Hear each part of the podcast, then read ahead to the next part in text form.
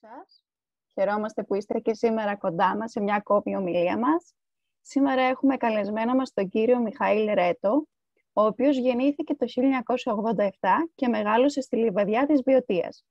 Σπούδασε κλασική φιλολογία στη Φιλοσοφική Σχολή του Εθνικού και Καποδιστριακού Πανεπιστημίου Αθηνών και τελείωσε το μεταπτυχιακό του στο τμήμα Ιστορίας και Αρχαιολογίας του Ιδίου Πανεπιστημίου με κατεύθυνση την ιστορία του νέου ελληνισμού.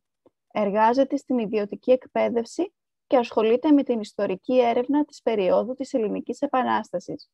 Ευχαριστούμε πάρα πολύ κύριε Μιχαήλ που είστε σήμερα κοντά μας. Χαιρόμαστε πάρα πολύ. Ο λόγος σε ε, εσάς. Εγώ σας ευχαριστώ για την πρόσκληση και το θέμα μας σήμερα στο οποίο ευελπιστώ να γίνει έτσι μια ωραία συζήτηση και με τη δική σας συμμετοχή ε,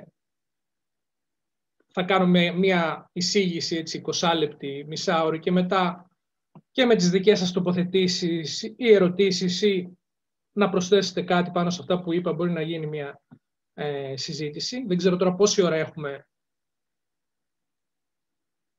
στην ε, εκπομπή μας. Εντάξει, στην... μην αγχώνεστε. Εντάξει. Κάντε εσείς το πρόγραμμά σας. Ωραία. Ήδη καθυστερήσαμε λιγάκι, οπότε ε, θα μιλήσω για την Ελληνική Επανάσταση ως πολιτικό γεγονός, γιατί οι επαναστάσεις πάνω και, πάνω και πρώτα απ' όλα, πέρα από τα στρατιωτικά, πέρα από τις μάχες, πέρα από τα κατορθώματα των ηρώων, που χωρίς αυτά προφανώς δεν μπορεί να ε, πετύχει όποιος αγώνας ή όποιος πόλεμος, πέρα από αυτά λοιπόν οι επαναστάσεις είναι πολιτικά γεγονότα. Τι σημαίνει πολιτικά γεγονότα; Σημαίνει ότι αλλάζει η πολιτική τάξη πραγμάτων, αλλάζει η εξουσία δεν υπάρχει καμία επανάσταση η οποία να μην δημιούργησε πολιτικό γεγονός. Είτε πάρουμε τις παλαιές επαναστάσεις σε οποιαδήποτε χώρα της, ε, του 17ου αιώνα στη Μεγάλη Βρετανία, τον ε, Αγγλικό Εμφύλιο Πόλεμο, την Ένδοξη Επανάσταση, μετά στο 18ο αιώνα το 1776 την Αμερικανική Επανάσταση που δημιουργείται ένα καινούριο κράτος με τελείως διαφορετικό πολίτευμα από αυτό της Μεγάλης Βρετανίας, το οποίο υπαγόταν μέχρι τότε. Αν πάρουμε τη Γαλλική Επανάσταση που δημιουργεί μια καινούργια πολιτική τάξη πραγμάτων, έτσι και η Ελληνική Επανάσταση, αυτό που δημιουργεί είναι, ε, είναι ένα πολιτικό γεγονός, διότι δημιουργεί μια νέα πολιτική κατάσταση. Δημιουργεί ένα καινούριο κράτος, το οποίο ε, έχει ένα δικό του ανεξάρτητο πολιτικό σύστημα, από την αρχή και όλα στο αγώνα. Δεν είναι ότι ε, στο τέλος με τη βαβαροκρατία που επευλήθη από τις δυνάμεις, ε, επευλήθη ένα πολίτευμα τελείως διαφορετικό από το αρχικό ε, το οποίο είχε εγκατασταθεί με την Επανάσταση, αλλά δημιουργείται ένα, κάτι καινούριο, μια καινούρια πολιτική κατάσταση. Και με αυτή την έννοια οι επαναστάσεις είναι, πάνω απ' όλα είναι πολιτικά γεγονότα. Και μάλιστα τα πιο σημαντικά πολιτικά γεγονότα με τις πιο ριζικές αλλαγές και μετατοπίσεις που μπορούν να υπάρχουν στο πολιτικό πεδίο. Ε, για να εξετάσουμε λοιπόν την Επανάσταση του 1821 ως πολιτικό γεγονός, θα πρέπει να εξετάσουμε την ε, διεθνή πολιτική πραγματικότητα της εποχής κατά την οποία εκδηλώνεται η Επανάσταση. Τι έχει συντελεστεί στα προηγούμενα 30 χρόνια πριν το 1821 σε όλο τον κόσμο και κυρίως στην Ευρωπαϊκή Ήπειρο, η οποία μας αφορά ε, ε, πιο πολύ. Έχουμε, καταρχάς έχουμε την Γαλλική Επανάσταση, η οποία Γαλλική Επανάσταση με τις αλλαγές που επιφέρει αρχικά ε, σε μια πιο ήπια μορφή της μέχρι το 1792, όπου επικρατούν οι Ιακωβίνοι μέσα στη Γαλλική Επανάσταση, όπου το 1793 αποκεφαλίζεται ο βασιλιάς των Βρουβώνων, ε, ο Λουδοβίκος ο 16ος και διαμορφώνεται ένα ε, πολίτευμα ρεπουμπλικανικό. Στη συνέχεια επικρατεί ο Ναπολέοντας, ο οποίος ο Ναπολέοντας εκστρατεύει σε όλη την Ευρώπη με σκοπό να την κατακτήσει. Ε, δημιουργούνται κράτη καινούρια ε, δημιουργείται, ο θεσμός της μοναρχίας αρχίζει να τρίζει σε όλη την Ευρωπαϊκή Ήπειρο. Και με το τέλος των, των Ναπολεοντίων πολέμων επικρατεί αυτό που ονομάζουμε στην ε, ιστορία μια παλινόρθωση του παλαιού καθεστώτος, μια παλινόρθωση, παλινόρθωση της μοναρχίας. Μετά ειδικά την, ε, το Βατερλό του 1815, την Ήττα, το συνέδριο της Βιέννης, όπου μαζεύονται οι νικητές, ε, οι νικήτριες δυνάμεις. Οι νικήτριες δυνάμεις του πολέμου είναι η Μεγάλη Βρετανία, η Προσία, η Ρωσία και η Αυστρία, οι νικήτριες μεγάλες δυνάμεις, οι οποίες επανακαθορίζουν το πλαίσιο και δημιουργούν ε, ένα πλαίσιο νομιμότητας που θα ισχύει στην Ευρώπη. Ποιο είναι αυτό το πλαίσιο νομιμότητας; Που ισχύει από το 1815 στην Ευρώπη. Ε, είναι το πλαίσιο όπου η κάθε επανάσταση που θα συμβεί οπουδήποτε, που θα προκύψει οπουδήποτε στην Ευρωπαϊκή Ήπειρο, θα είναι όχι, όχι απλά θα είναι απονομιμοποιημένη, όχι απλά θα είναι ένα γεγονός εχθρικό προς την ευρωπαϊκή τάξη, αλλά θα πρέπει να καταστέλλεται. Έτσι. Επομένως, η ελληνική επανάσταση σημαντικό είναι να, να καταλάβουμε ότι εκδηλώνεται σε μία περίοδο κατά την οποία η επανάσταση ισοδυναμεί με έγκλημα στον ε, ευρωπαϊκό χώρο. Δηλαδή, ένας ε, Γάλλος οπαδός της παλινόρθωσης, της μοναρχίας, ένας ε, Βρετανός, ένας Αυστριακός ακόμα περισσότερο ή ένας ακόμα και Ρώσος, ε, θα, θα έβλεπε στην επανάσταση των Ελλήνων, με το που ξεκίνησε η Επανάσταση, θα έβλεπε ότι οι Έλληνες επαναστάτες, αφού κάνουν επανάσταση εναντίον ενός νομίμου καθεστώτος, γιατί ο Σουλτάνος είναι ένας βασιλιάς ουσιαστικά όπως είναι οι υπόλοιποι βασιλείς της Ευρώπης. Έτσι. Θα έβλεπε ότι επιχειρείται η διατάραξη της τάξης, ότι και θα ταύτιζε την ελληνική επανάσταση με άλλα επαναστατικά κινήματα που έκαναν εκείνη τη στιγμή οι Καρμπονάροι, πιο νωρίς η Ιακωβίνη της Ευρώπης, αυτό που, που κυριαρχούσε ως φιλολογία μέσα στο 1821 στις Ευρωπαϊκές Αυλές. Γι' αυτό ήταν εχθρικές κατά της ελληνικής επανάστασης τα, οι μεγάλες δυνάμεις εκείνης της εποχής. Ε, να πούμε ότι κατά την περίοδο, τι σημαίνει τώρα στον ελληνικό χώρο, στον ελληνικό χώρο που βρίσκεται υπό την Οθωμανική ε, κυριαρχία εκείνη την περίοδο. Στον ελληνικό χώρο κατά την εποχή επέκτασης του Ναπολέοντα υπήρχαν δυνάμεις που προσπάθησαν να εκμεταλλευτούν την παρουσία των Γάλλων στα Επτάνησα από το 1797 και την εκστρατεία στην Αίγυπτο ένα χρόνο αργότερα, το 1798, προκειμένου να προωθήσουν απελευθερωτικά σχέδια. Ε, οι Σουλιώτες εντάχθηκαν σε τέτοιες κινήσεις, οι Μανιάτες, πολλοί άλλοι Έλληνες ε, των Επτανήσων ε, συμμετείχαν στο στρατό του Ναπολέοντα. Ο ίδιος ο Κοραής έγραψε το άσμα πολεμιστήριων ότι πρέπει να ταυτιστούμε με τους Γάλλους για να απελευθερώσουμε την Ελλάδα. Ε, ο Ρίγας Βελεστινλής μην ξεχνάμε, ο Βρύγας Βελεστινής θέλει να κάνει επανάσταση του 1797. Δεν, ε, ε, δεν γράφει απλά ένα σύνταγμα ε, για πλάκα. Δηλαδή, ο, ο Ρίγας Βελεστινής έχει πολιτικό σχέδιο. Θέλει να κάνει επανάσταση και να ιδρύσει μια νέα πολιτική αρχή, στην οποία νέα πολιτική αρχή θα συμμετέχουν όλες ε, οι εθνότητες της Οθωμανικής Αυτοκρατορίας, αλλά την εξουσία θα την έχουν οι Έλληνες, στην ε, κεντρική αρχή θα την έχουν οι Έλληνες και θα συμμετέχουν όλοι ισότιμα ως ισότιμοι πολίτες σε αυτό το νέο κράτος.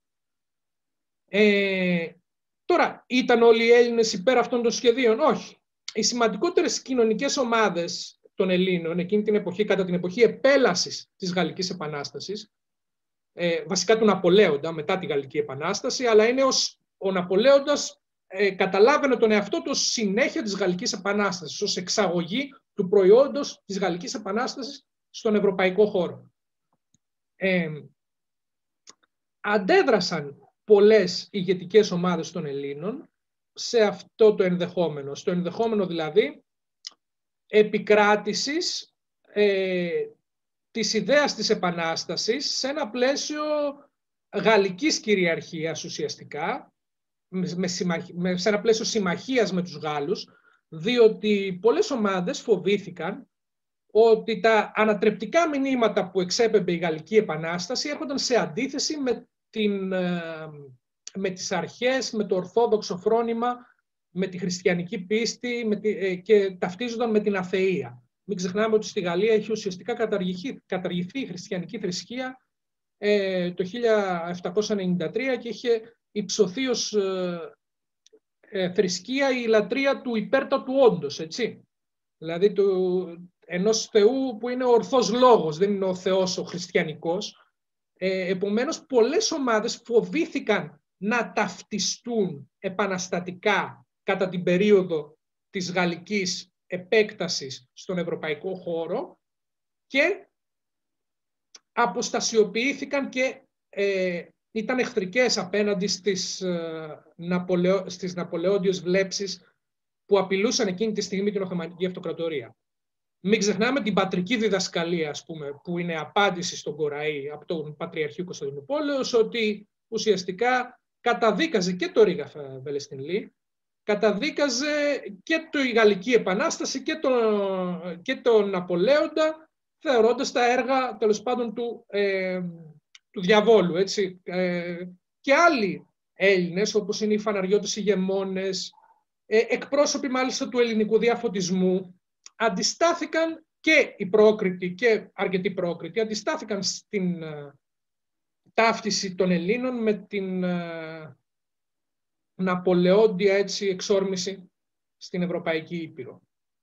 Ε, φτάνουμε όμως το 1814 που ο Ναπολέοντας έχει ιτηθεί και έχει πάλι νορθωθεί το παλαιό καθεστώς. Ε, υπάρχουν ακόμα όμως οι θύλακες αυτοί που υποστηρίζουν την Επανάσταση, αυτοί που υποστηρίζουν την ιδέα της ε, δημιουργίας ενός ανεξάρτητου έθνους κράτους ε, και της ε, κατάργησης των, ε, της εθνικής υποδούλωσης και της εθνικής αυτοδιάθεσης.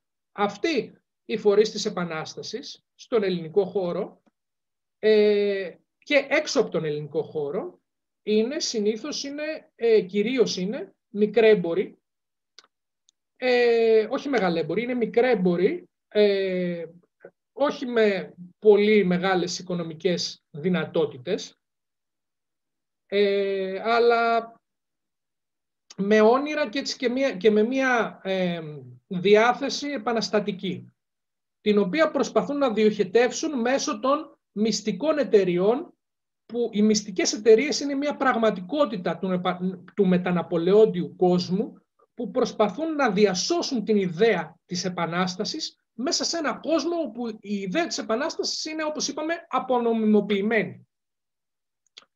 Και έτσι ιδρύεται αυτοί οι τρεις μικρέμποροι στην Ελλάδα, ξέρουμε ο Ξάνθος, ο Σκουφάς, ο Τσακάλοφ, ιδρύουν τη φιλική εταιρεία.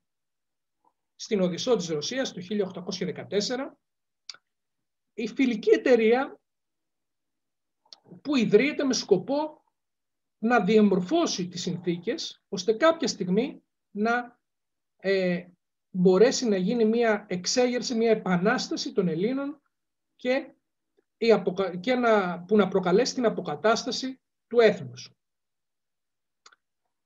Ε, τώρα η φιλική εταιρεία στα δύο πρώτα χρόνια λειτουργίας της δεν μπόρεσε να κάνει πολλά πράγματα.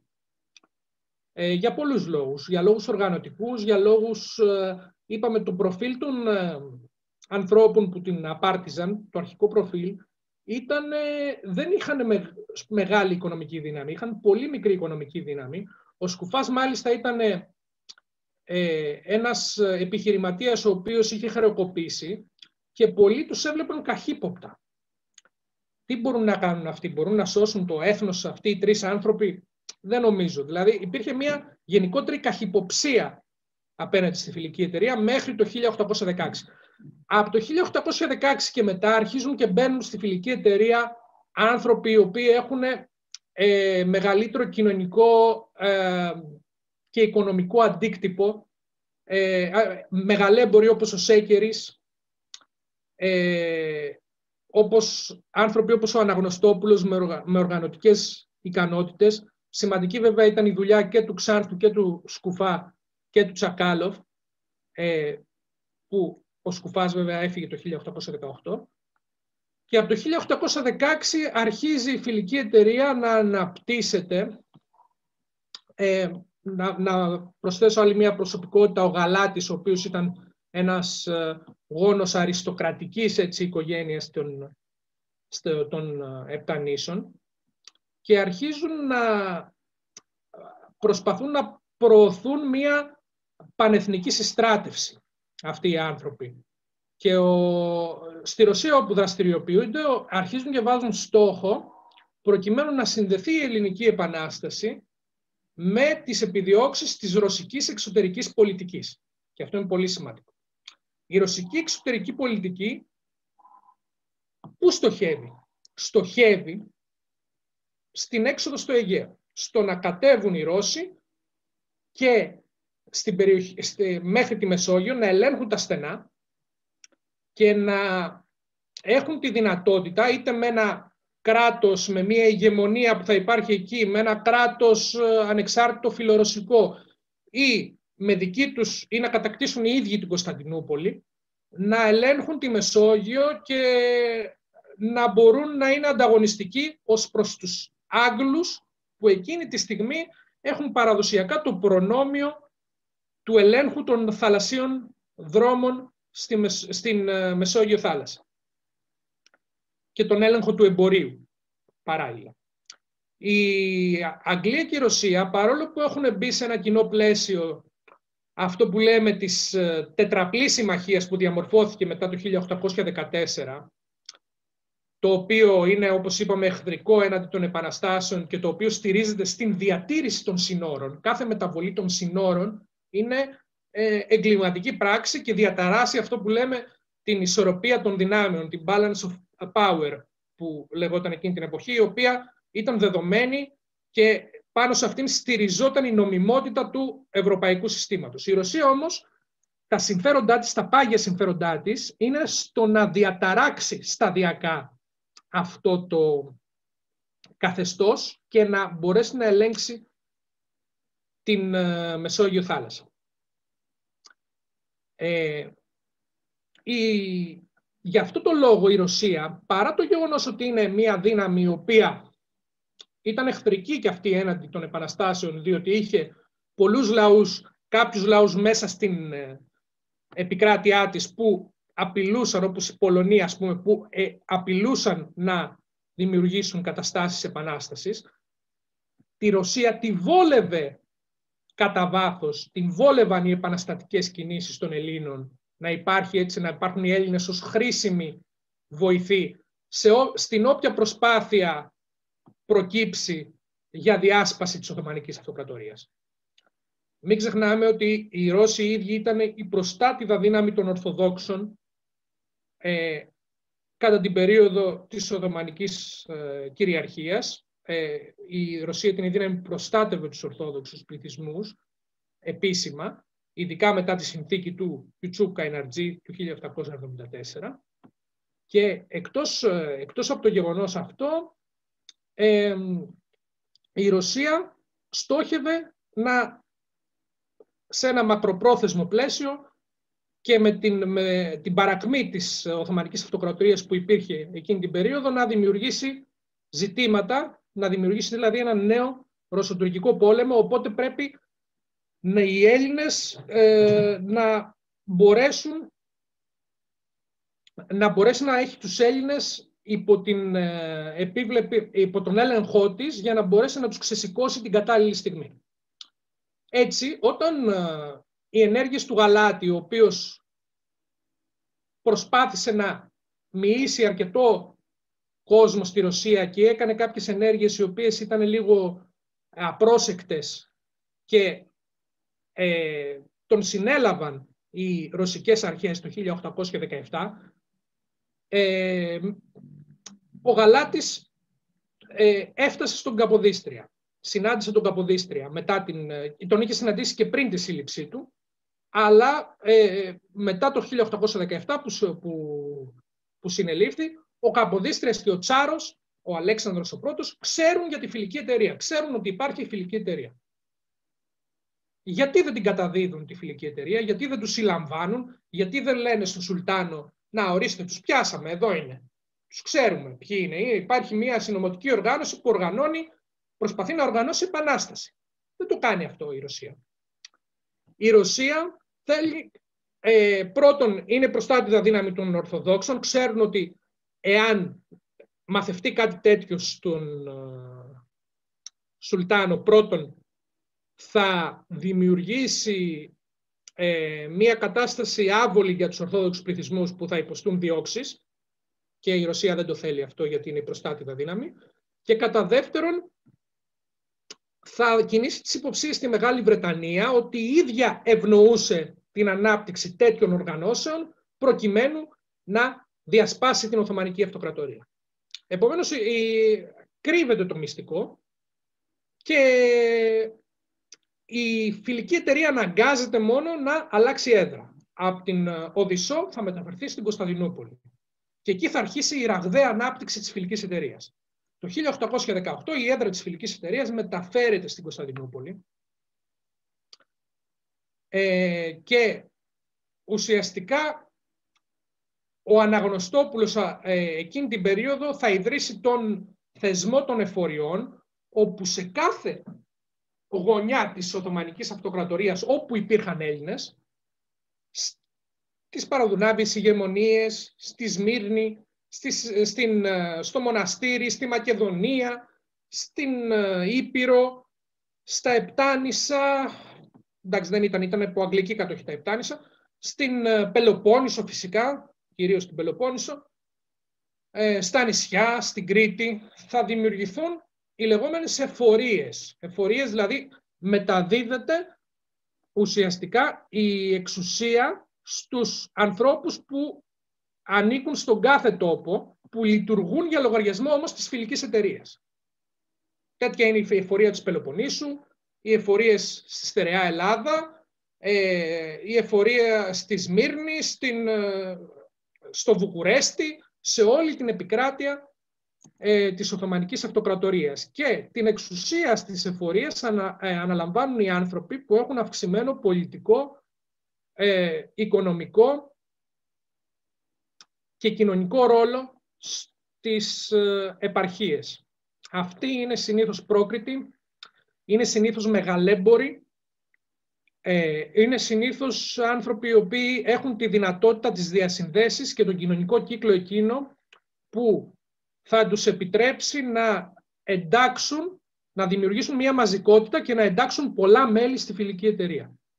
Έτσι, η ανάπτυξη της φιλικής εταιρείας από το 1818 μέχρι το 1820 είναι ραγδαία. Είναι ραγδαία. Αναπτύσσεται δηλαδή ε, σε μεγάλο βαθμό και μπαίνουν άνθρωποι οι οποίοι ήταν στα προηγούμενα χρόνια δεν ήταν τόσο, ε, τόσο πολύ ε, έντονα με το πνεύμα της Επανάστασης. Δηλαδή, ε, με το, κατά την περίοδο ενώ του Ναπολέοντα. Δεν ήταν με το πνεύμα της Επανάστασης, αλλά αυτοί αρχίζουν και μπαίνουν γιατί είναι πατριώτες και γιατί σκέφτονται την αποκατάσταση και αυτή του ελληνικού έθνους, πέρα από τα επιμέρους συμφέροντα που μπορεί να έχουν από μια τέτοια από αυτό το ενδεχόμενο, είναι και πατριώτες προφανώς, και ε, εντάσσονται στη φιλική εταιρεία και λειτουργούν για λογαριασμό της. Τώρα, μέσα στη φιλική εταιρεία υπάρχουν προστριβές, υπάρχουν διαμάχες. Η φιλική εταιρεία, είπαμε, προσπαθεί να συνδέσει, για να το δούμε λίγο πολιτικά, γιατί θα μιλήσουμε για την επανάσταση, μιλάμε για την επανάσταση ως πολιτικό γεγονός, προσπαθεί να συνδέσει η φιλική εταιρεία την επανάσταση με, την, με τις βλέψεις της εξωτερικής πολιτικής της Ρωσίας. Έτσι, που είναι να κατέβει στο Αιγαίο. Να δημιουργήσει δηλαδή μια, μια κατάσταση ρωσοτουρκικού πολέμου που θα προκύψει ως επακόλουθο της ελληνικής επανάστασης, έτσι, της ελληνικής εξέγερσης που θα δημιουργηθεί. Αρχικά από τις, από τις παραδουνάβιες ηγεμονίες, από την Πελοπόννησο, να, να θυμίσουμε ότι οι παραδουνάβιες ηγεμονίες είναι αποστρατιωτικοποιημένες, δεν έχουν δικαίωμα οι Οθωμανοί να έχουν στρατεύματα εκεί πέρα και αν ξεσπάσει μια επανάσταση στις παραδουνάβιες ηγεμονίες και μπουν τα Οθωμανικά στρατεύματα, υποτίθεται ότι είναι παράνομα εκεί πέρα και καταπατούν τις συνθήκες. Εάν μπουν τα Οθωμανικά στρατεύματα της παραδουνάβιες ηγεμονίας. Ε, παράλληλα όμως έχουμε και άλλες σκέψεις μέσα στην φιλική εταιρεία, τις οποίες, οι οποίες σκέψεις προέρχονται από τον κύκλο της Πίζας, όπου έχει κατοικήσει εκεί από το 1815 ο Μητροπολίτης Ουγγροβλαχίας Ιγνάτιος, ο οποίος Ιγνάτιος ε, ήταν μέχρι το 1815 στην ε, πρώην Μητροπολίτης Άρτας, ε, στις, στην πρώτη δεκαετία του, 1000, του 19ου αιώνα ε, ανέλαβε ε, την Μητρόπολη της Ουγγροβλαχίας και ουσιαστικά υπό την προστασία της Ρωσίας που δρούσε ε, έφυγε και εγκαταστάθηκε στην Πίζα όπου εκεί ήταν υπό την προστασία του Δούκα της Τοσκάνης και ε, ζούσε και έπαιξε πολύ σημαντικό ρόλο ο Ιγνάτιος στην πολιτική έτσι, ε, στροφή της Επανάστασης προς τη Μεγάλη Βρετανία. Αλλά αυτά θα τα πούμε στη συνέχεια. Η ομάδα που εγκαθίσταται στην Πίζα είναι οι ηγεμόνες της Βλαχίας, οι οποίοι είχαν φύγει από το 1818, είχαν έρθει σε σύγκρουση με τον Σουλτάνο ε, και είχαν προσπαθήσει να παρακινήσουν τη Ρωσία να εισβάλλει στις παραδουνάβιες ηγεμονίες και να έχει, τις έχει η ίδια υπό τον έλεγχό της. Δεν τα κατάφεραν να το κάνουν αυτό. Και ουσιαστικά μιλάμε για τον Ιωάννη Καρατζά και για τον Αλέξανδρο Μαυροκορδάτο που έχει κεντρικό ρόλο στην Επανάσταση. Ο Αλέξανδρος Μαυροκορδάτος έχει ένα άλλο πολιτικό σχέδιο από αυτό της ηγεσίας της φιλικής εταιρείας. Αυτοί οι άνθρωποι να πούμε ότι τους προσεγγίστηκαν στην Πίζα από τον Τσακάλοφ και από τον Αναγνωστόπουλο ε, όταν κατέφυγαν εκεί στα τέλη του 1819 ο πρώτος και στις αρχές του 1820 ο δεύτερος, μετά τη δολοφονία του Γαλάτη, ε, για να εντάξουν τον Μητροπολίτη Γνάτιο, τον Αλέξανδρο Μαυροκορδάτο, τον Ιωάννη Καρατζά στη φιλική εταιρεία. Ε, ο κύκλος εκεί της Πίζας εντάχθηκε στη φιλική εταιρεία με την προϋπόθεση ότι πίσω από τη φιλική εταιρεία, ότι αρχηγός της φιλικής εταιρείας θα ήταν ο Ιωάννης Καποδίστριας. Ο Ιωάννης Καποδίστριας όμως αρνήθηκε την πρόταση. Και όταν έμαθαν ότι ανέλαβε το, την φιλική εταιρεία ο Υψηλάντης, δεν ήταν ε, χαρούμενοι από αυτή την είδηση, γιατί ήθελαν να γίνει ο Ιωάννης Καρατζάς, ε, σε περίπτωση που δεν αναλάβει ο Καποδίστρης, να γίνει ο, ο Ιωάννης Καρατζάς ο αρχηγός της φιλικής εταιρείας και όχι ο Αλέξανδρος Υψηλάντης. Ε, μάλιστα, ο Αλέξανδρος Μαυροκορδάτος έχει γράψει και ένα υπόμνημα στο 1820, στο οποίο ε, απευθύνεται προς τις μεγάλες δυνάμεις. Τελικά δεν απεστάλλει, αλλά απεστάλλει σε έναν ε, αυστριακό διπλωμάτη μόνο, όχι στις ευρωπαϊκές αυλές, όπως είχε αρχικά πρόθεση. Ε, στο οποίο υπόμνημα ο Μαυροκορδάτος τόνιζε ότι το ελληνικό έθνος που θα δημιουργηθεί, θα πρέπει να δημιουργηθεί μια ελληνική αυτοκρατορία, η οποία θα αντικαταστήσει την Οθωμανική Αυτοκρατορία και θα ενταχθεί στο σύστημα της Ιεράς Συμμαχίας. Δεν θα ενταχθεί δηλαδή ως βοηθός της Ρωσίας, θα ενταχθεί στο σύστημα της Ιεράς Συμμαχίας και της ισορροπίας των δυνάμεων και θα προσπαθήσει να αποτρέψει την κάθοδο της Ρωσίας στην Μεσόγειο και όχι να την βοηθήσει σε αυτό το σκοπό. Βλέπουμε πόσο αντίθετο είναι το σχέδιο του Μαυροκορδάτου από το σχέδιο των φιλικών. Έτσι. Θα προσπαθήσει, θα, ουσιαστικά θα αντικαταστήσει την Οθωμανική Αυτοκρατορία. Γιατί η Οθωμανική Αυτοκρατορία τι έκανε, το, γιατί υπήρχε το δόγμα από τις δυτικές δυνάμεις, τις μεγάλες δυνάμεις, το δόγμα της ακαιρεότητας της Οθωμανικής Αυτοκρατορίας. Το δόγμα ήταν ότι δεν πρέπει να πειραχθεί η Οθωμανική Αυτοκρατορία, γιατί αυτό θα το εκμεταλλευτεί η Ρωσία. Ο Μαυρογοράδο λέει ότι, ότι όχι, πρέπει να δημιουργηθεί ένα ελληνικό, μια ελληνική αυτοκρατορία που θα κάνει ακριβώς την ίδια δουλειά όμως. Θα συγκρατεί τους Ρώσους. Ο Υψηλάντης όμως ξεκινάει την επανάσταση στις ε, παραδουνάβιες ηγεμονίες. Με το που ξεκινάει την επανάσταση ο Υψηλάντης προσδο... αναφέρεται σε δύο πράγματα στο μάχο υπερπίστεως και πατρίδας, στο... στην προκήρυξή του αναφέρεται σε δύο πράγματα. Ποια είναι τα δύο πράγματα τα οποία στρέφονται κατά της διεθνούς νομιμότητας εκείνη τη στιγμή και προκαλούν Έλληνες του εξωτερικού από τον Καποδίστρια μέχρι τον Ιγνάτιο και τον Μαυροκορδάτο και τον Πολυχρονιάδη στο Παρίσι και άλλους Έλληνες του εξωτερικού να θεωρήσουν την κίνησή του ανεύθυνη και τις προκηρύξεις του ειδικά ανεύθυνες. Γιατί τι λέει ο Υψηλάντης; Απ' τη μία απευθύνεται στη Ρωσία, λέει μία κρατεάν δύναμη θα βοηθήσει την επανάστασή μας, αυτό που κάνουμε, μία κρατεάν δύναμη εννοώντας ότι θα μας βοηθήσει η Ρωσία. Και κατά δεύτερον ο Υψηλάντης ε, αναφέρεται επίσης στην επανάσταση που γίνεται εκείνη τη στιγμή στην Ισπανία κατά του στέματος και με στόχο την επαναφορά του συντάγματος του Ναπολέοντα. Ο Υψηλάτης αναφέρεται σε αυτά τα δύο. Το πρώτο, η βοήθεια της Ρωσίας, στρέφεται αυτομάτως κατά της ε, ισορροπίας των δυνάμεων που υπάρχει αυτή τη στιγμή. Διότι αν η Ρωσία ε, κατέβει στα Οθωμανικά εδάφη, αυτό σημαίνει ουσιαστικά ότι η Αγγλία, η Μεγάλη Βρετανία και η Αυστρία βρίσκονται, θα θέλουν να, την, ε, να αποτρέψουν με κάθε τρόπο αυτό το ενδεχόμενο. Δηλαδή θα δημιουργηθεί ουσιαστικά παγκόσμιος πόλεμος. Άμα η Ρωσία δεχτεί, ακολουθήσει τον Υψηλάντη εκείνη τη στιγμή, ουσιαστικά δημιουργεί καταστάσεις παγκοσμίου πολέμου. Έτσι. Κατά δεύτερον, επικαλείται την ε, επανάσταση στην Ισπανία, η οποία θεωρείται καρμπονάρικη εκείνη τη στιγμή. Και ο Καποδίστρας λέει στο υπόμνημά του ότι οι ανόητες προκηρύξεις του Υψηλάντη έκαναν τους Ισπανούς να μας θεωρήσουν όργανα των Ιακωβίνων της Ευρώπης. Ενώ δεν ήμασταν, δεν είχαμε σχέση με τους Καρμπονάρους και με τους Ιακωβίνους, αυτό που έκανε να επικαλεστεί την Ισπανία. Λοιπόν, η Ελληνική Επανάσταση μέσα σε αυτό το πλαίσιο καταδικάζεται στο Λάιμπαχ καταδικάζεται για πολλούς λόγους για το ότι είναι μια επανάσταση προϊόν μιας μυστικής εταιρείας. Οι μυστικές εταιρείες είναι απονομιμοποιημένες που έχει στόχο να διαταράξει την ευρωπαϊκή τάξη και ταυτίζεται με τις άλλες επαναστάσεις που συμβαίνουν εκείνη τη στιγμή στην Ευρωπαϊκή Ήπειρο. Με την επανάσταση στην Νάπολη, στο Πεδεμόντιο, στην Ισπανία. Την ταυτίζουν ή στο Λάιμπαχ.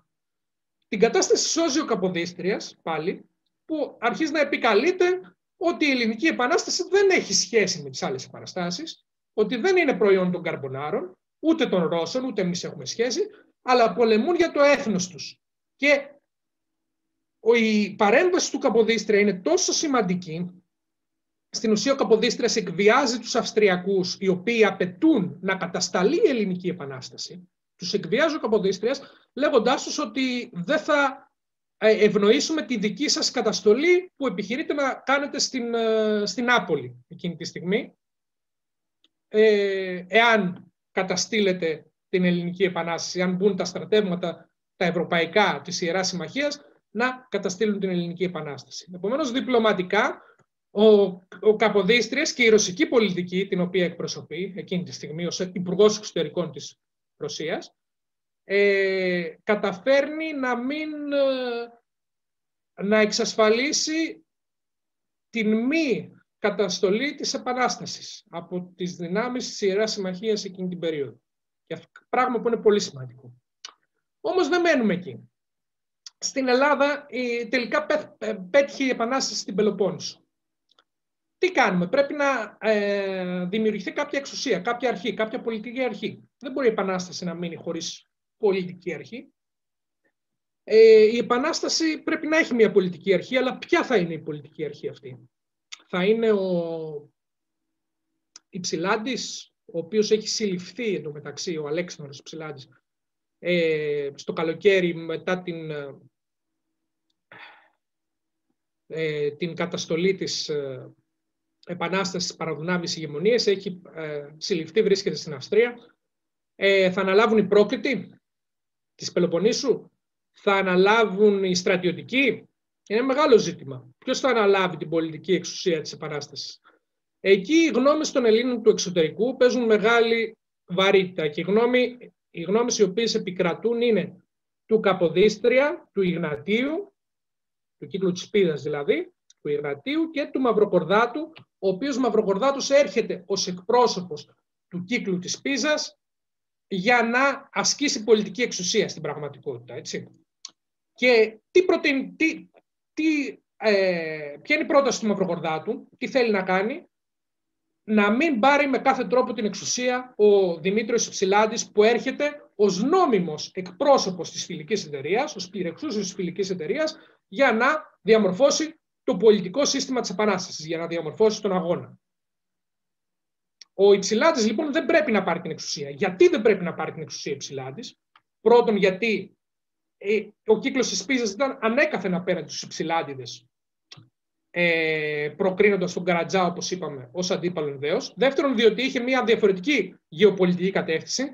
Τρίτον και σημαντικότερο που προβάλλεται ως αιτία είναι ότι αν πάρει την εξουσία ο Υψηλάντης ως εκπρόσωπος μιας εταιρείας, θα θεωρήσουν οι Ευρωπαίοι την επανάσταση των Ελλήνων καρμπονάρικη. Και η ελληνική επανάσταση θέλει μια διπλωματική στήριξη. Δεν μπορεί να μείνει στον αέρα και να έχει εχθρούς σε όλο τον κόσμο. Θα πρέπει να προσελκύσει την εύνοια των Ευρωπαίων. Για να την προσελκύσει την εύνοια των Ευρωπαίων δεν θα πρέπει να φαίνεται ότι μια μυστική εταιρεία βρίσκεται στην εξουσία της Επανάστασης, ο εκπρόσωπός της, ο Υψηλάντης, ο Δημήτριος Υψηλάντης αυτή τη φορά, και ότι και δεν θα πρέπει με κανέναν τρόπο να μας πούνε ούτε καρμπονάρους, αλλά ούτε και ότι πολεμάμε για τη Ρωσία.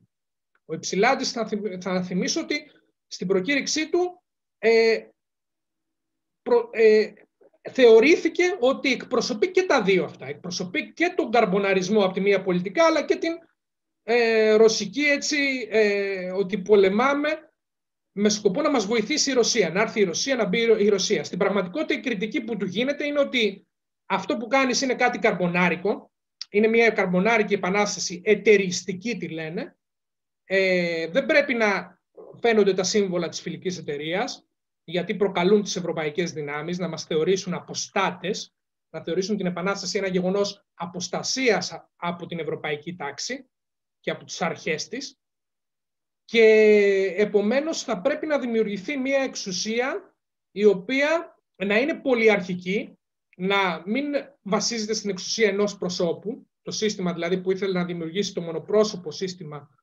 ο Δημήτριος Υψηλάντης, μια μονοπρόσωπη εξουσία που θα στηρίζεται στην... Ε, θα υπάρχει μια βουλή, αλλά αυτός θα είναι ε, de facto ο αρχηγός της.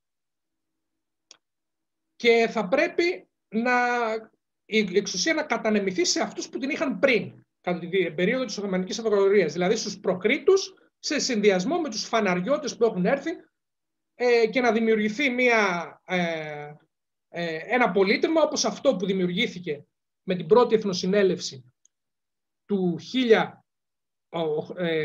1822 στην Επίδαυρο, του, του πρώτης εθνοσυνέλευσης του Επιδαύρου, με βουλευτικό και εκτελεστικό, με βουλευτές, με ε, τοπικά πολιτεύματα, γιατί σχηματίστηκαν τοπικά πολιτεύματα παράλληλα με την ύπαρξη της κεντρικής εξουσίας, με την Πελοποννησιακή Γερουσία, τον Άριο Πάγο, την, την Γερουσία της Δυτικής Χέρσου Ελλάδας και να μην ε, βασίζεται σε μία μονοπρόσωπη εξουσία η οποία θα κάνει τους Ευρωπαίους να πιστέψουν, επειδή την εκπροσωπεί η φιλική εταιρεία και ο Υψηλάτης, θα κάνει τους Ευρωπαίους να πιστέψουν ότι η Ελληνική Επανάσταση είναι μια κοινωνική επανάσταση, καρμπονάρικη, και αυτό δεν πρέπει σε καμία περίπτωση να γίνει και οι Έλληνες θα πρέπει να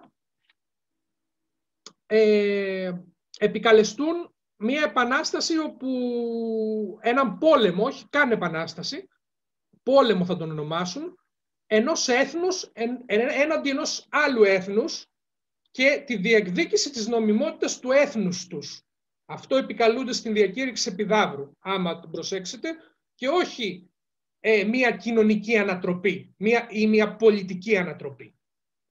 Αλλά την νομιμότητα του έθνους και της θρησκείας, έτσι, και τα δικαιώματα της θρησκείας, που είχαν καταπατηθεί από την Οθωμανική εξουσία. Αυτά θα πρέπει να επικαλείται πολιτικά η Ελληνική Επανάσταση. Και με αυτούς τους λόγους και με αυτή τη λογική παραγωνίζεται η φιλική εταιρεία από το προσκήνιο της Ελληνικής Επανάστασης. Δεν υπάρχει φιλική εταιρεία.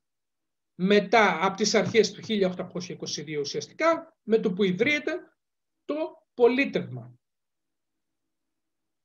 Το πρώτο ε, επαναστατικό πολίτευμα στην Επίδαυρο και μετά θα αρχίσουν οι προστριβές, γιατί ο Δημήτρης ο Υψηλάντης έχει ταυτιστεί με τους στρατιωτικούς. Οι στρατιωτικοί βρίσκονται απέναντι από τους πολιτικούς, τα ξέρουμε αυτά. Στρατιωτική ε, πολιτική, ο ανταγωνισμός μεταξύ τους, οι δικαιοδοσίες μπλέκονται, οι πολιτικοί προσπαθούν να αναμειχθούν στα στρατιωτικά, οι στρατιωτικοί προσπαθούν να αναμειχθούν στα πολιτικά και έτσι έχουμε μια σύγχυση αρμοδιοτήτων και εξουσιών που θα επιφέρει πολιτικές συγκρούσεις και θα οδηγήσει μακροπρόθεσμα στους εμφυλίους πολέμους του 1823-1824.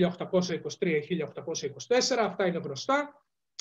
Ε, σημαντικό είναι να κατανοηθεί όμως ότι ε, η Ελληνική Επανάσταση προσπάθησε αυτή που επικράτησαν εν τέλει, η, η πολιτική γραμμή που επικράτησε στην Ελληνική Επανάσταση είναι αυτή που προσπάθησε να συνδέσει την Ελληνική Επανάσταση με την ε, ευρωπαϊκή πραγματικότητα της εποχής ε, και να βγάλει στην άκρη οτιδήποτε θα μπορούσε να την κάνει να θεωρηθεί ε, μια καρμπονάρικη επανάσταση, μια επανάσταση με κοινωνικό χαρακτήρα και με χαρακτηριστικά που έρχονται σε αντίθεση με την ευρωπαϊκή νομιμότητα. Αυτά περιθωριοποιήθηκαν και προσπαθ... ε, αυτό που ε, προσπάθησε η Ελληνική Επανάσταση να κάνει είναι να τονίσει την νομιμότητα πολέμου που διεξάγει έναντι των Τούρκων στο εξωτερικό. Να πει ότι η επανάστασή μας είναι νόμιμη. Αποκαθιστούμε νόμιμα το έθνος, δεν ταυτιζόμαστε με στασιώδεις αρχές που εκπροσωπούν οι καρμπονάροι που κάνουν επανάσταση εκείνη τη στιγμή στην Νάπολη, στο Πεδεμόντιο, στην Ισπανία, αλλά εκπροσωπούμε την νομιμότητα του έθνους και την αποκατάσταση της θρησκείας. Ε, αυτή, είναι περίπου οι λόγοι. Τώρα, αυτό το σχήμα ε, δεν προχωρούσε. Καμία ευρωπαϊκή δύναμη μέχρι το 1823 δεν στήριζε την Ελληνική Επανάσταση.